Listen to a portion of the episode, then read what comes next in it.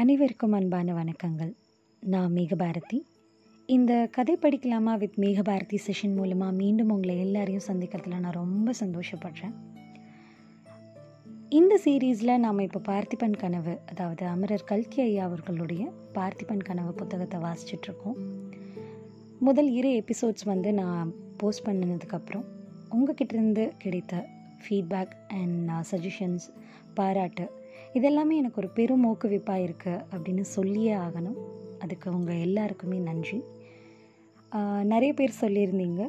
ரெண்டு எபிசோட் தான் ஆயிருக்கு. ஆனாலும் வந்து பொன்னன் மற்றும் வள்ளியோட அந்த கேரக்டர் வந்து மனசில் நிற்குது அப்படின்னு.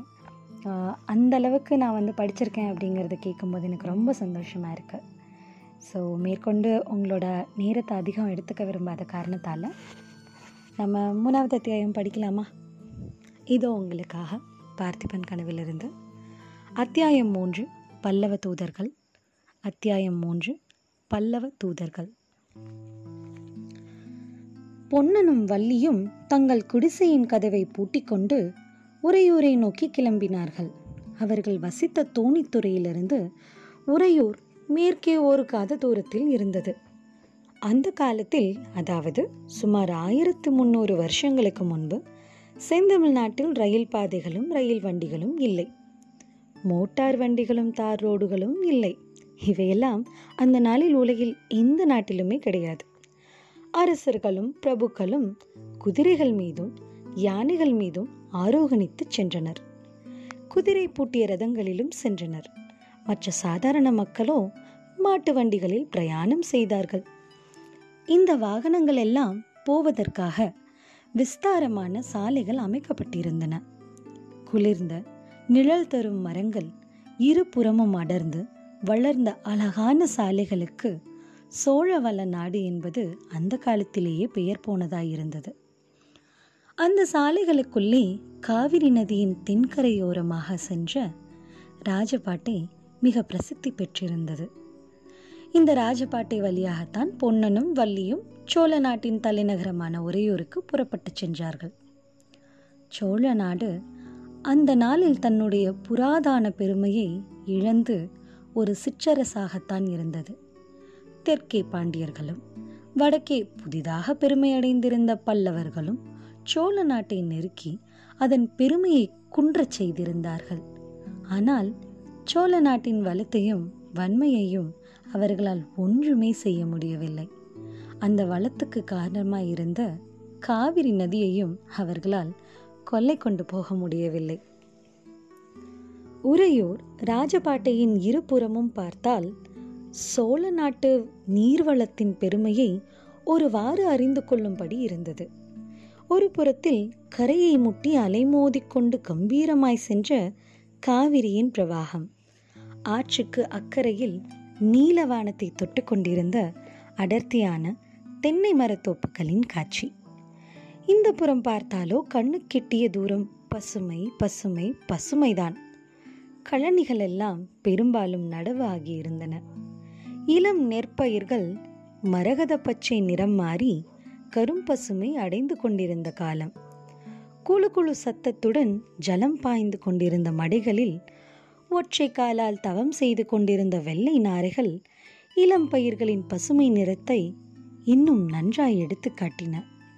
நெல் வயல்களுக்கு மத்தியில் ஆங்காங்கே சில வாழைத் தோட்டங்களும் தென்னந்தோப்புகளும் கரும்பு கொல்லைகளும் காணப்பட்டன.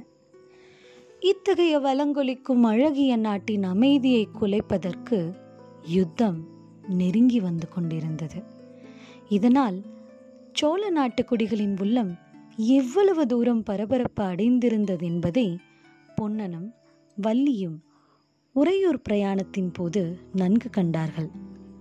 பக்கத்து கழனிகளில் வேலை செய்து கொண்டிருந்த உழவர்களும் பயிர்களுக்கு களை பிடுங்கிக் கொண்டிருந்த ஸ்திரீகளும் பொன்னனையும் வள்ளியையும் கண்டதும் கைவேலையை போட்டுவிட்டு ஓடோடி வந்தார்கள். பொன்னா என்ன செய்தி என்று சிலர் ஆவலுடன் கேட்டார்கள். சண்டை நிச்சயம்தானா என்று சிலர் விசாரித்தார்கள். தூதர்கள் வந்த சமாசாரம் ஏதாவது தெரியுமா? என்று வினவினார்கள். பொன்னன் ஒவ்வொருவரிடமும் ஒவ்வொரு விதமாக பதில் சொன்னான். சண்டையை பற்றி சந்தேகம் என்ன? நம்ம மகாராஜா ஒரு நாளும் கப்பம் கட்ட போவதில்லை. எல்லாரும் அவரவர்கள் வாளையும் வேலையும் தீட்டி கொண்டு வந்து சேருங்கள் என்று சிலரிடம் சொன்னான். வேறு சிலரிடம் எனக்கு என்ன தெரியும்? உங்களுக்கு தெரிந்தது தான் எனக்கும் தெரியும் என்றான். அவர்கள் நன்றாயிருக்கிறது பொன்னா உனக்கு தெரியாமல் இருக்குமா? சோழ நாட்டுக்கே இப்போது முக்கிய மந்திரி நீதானே? உனக்கு தெரியாத ராஜ ரகசியம் ஏது? என்றார்கள். அப்போது வள்ளி அடைந்த பெருமையை சொல்லி முடியாது. ஆனால் வேறு சிலர் பொன்னா மகாராஜா யுத்தத்துக்கு போனால் நீயும் போவாயோ இல்லையோ? என்று கேட்டபோது வள்ளிக்கு ரொம்ப எரிச்சலாக இருந்தது. அவர்களுக்கு அது ஏன் இஷ்டமா? மகாராஜாவின் இஷ்டம் என்றான் பொன்னன். அவர்கள் போன பிறகு வள்ளியிடம் பார்த்தாயா வள்ளி நான் யுத்தத்துக்கு போகாமல் இருந்தால் நன்றாயிருக்குமா? நாலு பேர் சிரிக்க மாட்டார்களா? என்றான். அதற்கு வள்ளி உன்னை யாரு போக வேண்டான்னு சொன்னாங்க? மகாராஜா உத்தரவு கொடுத்தா போ. என்னையும் அழைச்சிக்கிட்டு போன்னு தானே சொல்லுறேன்? என்றாள். இப்படி வழியெல்லாம் பொன்னன் நின்று நின்று கேட்டவர்களுக்கு மறுமொழி சொல்லி கொண்டு போக வேண்டியதாயிருந்தது. உறையூர் கோட்டை வாசலை அணுகிய போது அஸ்தமிக்கும் நேரமே ஆகிவிட்டது. அவர்கள் வந்து சேர்ந்த அதே சமயத்தில் கோட்டை வாசல் திறந்தது. உள்ளிருந்து சில குதிரை வீரர்கள் வெளியே வந்து கொண்டிருந்தார்கள். முதலில் வந்த வீரன் கையிலோ சிங்கக்கொடியை பார்த்ததும் அவர்கள்தாம் மத்தியானம் உறையூருக்கு சென்ற பல்லவ தூதர்கள் என்பது பொன்னனுக்கு தெரிந்துவிட்டது. இருவரும் சிறிது ஒதுங்கி நின்றார்கள். கோட்டை வாசல் தாண்டியதும் குதிரைகள் காற்றிலும் கடிய வேகத்துடன் பறக்கத் தொடங்கின. அவற்றின் கார்குழம்பின் புழுதி மறையும் வரையில் அவை சென்ற திசையே பார்த்து கொண்டிருந்துவிட்டு பொன்னனும் வள்ளியும் கோட்டை வாசல் வழியாக புகுந்து சென்று நகருக்குள் பிரவேசித்தார்கள். நகரின் வீதிகளில் ஆங்காங்கே கும்பல் கும்பலாக ஜனங்கள் நின்று பேசிக் கொண்டிருந்தார்கள். ஒரு கும்பலின் ஓரத்தில் பொன்னனும் வள்ளியும் போய் நின்றனர். பல்லவ தூதர்கள் வந்தபோது ராஜசபையில் நடந்த சம்பவங்களை எல்லாம் ஒருவன் வர்ணித்துக் கொண்டிருந்தான். ஆஹா அந்த காட்சியை நான் என்னவென்று சொல்லப் போகிறேன்? மகாராஜா சிங்காதனத்தில் கம்பீரமாக உட்கார்ந்திருந்தார். இளவரசரும் மந்திரி சேனாதிபதி எல்லோரும் அவரவர்களின் இடத்தில் உட்கார்ந்திருந்தார்கள். எல் போட்டால் எல் விழுகிற சத்தம் கேட்கும். அந்த மாதிரி நிசப்தம் சபையில் குடிக்கொண்டிருந்தது தூதர்களை அழைத்து வாருங்கள் என்று மகாராஜா சொன்னார். அவருடைய குரலில் எவ்வளவு வேகம் ததும்பிற்று இன்னைக்கு? தூதர்கள் வந்தார்கள். அவர்களுடைய தலைவன் முன்னால் வந்து நின்று மகாராஜாவுக்கு வந்தனம் செலுத்தினான். தூதரே என்ன செய்தி? என்று கேட்டார்.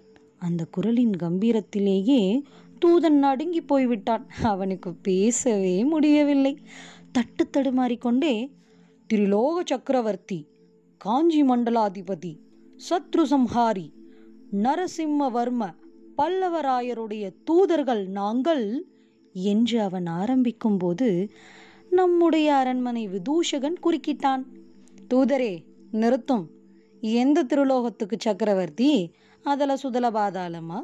இந்திரலோக சந்திரலோக யமலோகமா? என்றான். சபையில் எல்லோரும் கொல்லென்று சிரித்தார்கள். தூதன் பாடு திண்டாட்டமாய் போய்விட்டது. அவனுடைய உடம்பு நடுங்கிற்று. நான் குளறிற்று. மெதுவாக சமாளித்து கொண்டு தங்கள் பாட்டனார் காலம் முதல் ஆண்டுதோறும் கட்டி வந்த கப்பத்தை சென்ற ஆறு வருஷமாய் மகாராஜா கட்டவில்லையாம். அதற்கு முகாந்திரம் கேட்டு வரும்படி சக்கரவர்த்தியின் கட்டளை என்றான். ஆஹா அப்போது நமது மகாராஜாவின் தோற்றத்தை பார்க்க வேணுமே. தூதரே உங்கள் சக்கரவர்த்தி கேட்டிருக்கும் முகாந்திரத்தை போர் முனையில் தெரிவிப்பதாய் போய்ச் சொல்லும் என்றார். எனக்கு அப்போது உடல் சிலிர்த்து விட்டது. இவ்விதம் வர்ணித்து வந்தவன் சர்ச்சை நிறுத்தியதும் பல பேர் ஏக காலத்தில் அப்புறம் என்ன நடந்தது? என்று ஆவலுடன் கேட்டார்கள். அந்த தூதன் சற்று நேரம் திகைத்து நின்றான். பிறகு அப்படியானால் யுத்தத்துக்கு சித்தமாகும்படி சக்கரவர்த்தி தெரிவிக்கச் சொன்னார்கள். இதற்குள்ளே பல்லவ சைன்யம் காஞ்சியிலிருந்து கிளம்பியிருக்கும் போர்க்களமும் யுத்த ஆரம்ப தினமும் நீங்களே குறிப்பிடலாம் என்று தெரியப்படுத்தச் சொன்னார்கள் என்றான். அதற்கு நம் மகாராஜா புரட்டாசி பௌர்ணமியில் வெண்ணாற்றங்கரையில் சந்திப்போம் என்று விடையளித்தார். உடனே சபையோர் அனைவரும் வெற்றிவேல் வீரவேல் என்று வீரகர்ஜனை புரிந்தார்கள். இதை கேட்டதும் அந்த கும்பலில் இருந்தவர்களும் வெற்றிவேல் வீரவேல் என்று முழங்கினார்கள். பொன்னனும் உரத்த குரலில் அம்மாதிரி வீரமழக்கம் செய்துவிட்டு வள்ளியை அழைத்து கொண்டு மேலே சென்றான். இதற்குள் இருட்டிவிட்டு வெண்மேகங்களால் திரையிடப்பட்ட சந்திரன் மங்களாய் பிரகாசித்துக் கொண்டிருந்தான். ஒவ்வொரு வீதி மூலையிலும் நாட்டிலிருந்த கல் தூணின் மேல் பெரிய அகல் விளக்குகள் இருந்தன. அவை ஒவ்வொன்றாய் கொளுத்தப்பட்டதும் புகைவிட்டு கொண்டு எரிய ஆரம்பித்தன. திடீரென்று எங்கேயோ உயரமான இடத்திலிருந்து பேரிகை முழக்கம் கேட்கத் தொடங்கியது. தம் தம் தம் தம் தம் என்ற அந்த கம்பீரமான சத்தம் வானவெளியில் எட்டு திக்கிலும் பரவி அதம் அதம் என்ற பிரதிதொனியை உண்டாக்கிற்று. உறையூரின் மண்டபங்களும் மாட மாளிகைகளும் கோபுரங்களும் கோட்டை வாசல்களும் சேர்ந்து ஏக காலத்தில் அதம் அதம் அதம் என்று எதிரொலி செய்தன. சற்று நேரத்திற்கெல்லாம் அந்த சப்தமோ யுத்தம் யுத்தம் என்று கேட்கத் தொடங்கியது. இடி முழக்கம் போன்ற அந்த பேரிகை ஒளியை கேட்டதும் பொன்னனுடைய உடம்பில் மயிர்கூச்சம் உண்டாயிற்று. அவனுடைய ரத்தம் கொதித்தது. நரம்புகள் எல்லாம் புடைத்து கொண்டன. வள்ளியோ நடுங்கி போனாள். இது என்ன இது? இம்மாதிரி ஓசை இதுவரையில் நான் கேட்டதே இல்லை என்றாள். யுத்த பேரிகை முழங்குகிறது என்றான் பொன்னன். அவனுடைய குரலை கேட்டு திடுக்கிட்ட வள்ளி ஐயோ உனக்கு என்ன? என்று கேட்டாள். ஒன்றுமில்லை வள்ளி எனக்கு ஒன்றுமில்லை என்றான் பொன்னன். சற்று பொறுத்து வள்ளி யுத்தத்துக்கு நான் கட்டாயம் போக வேண்டும் என்றான். அத்தியாயம் ஒன்று.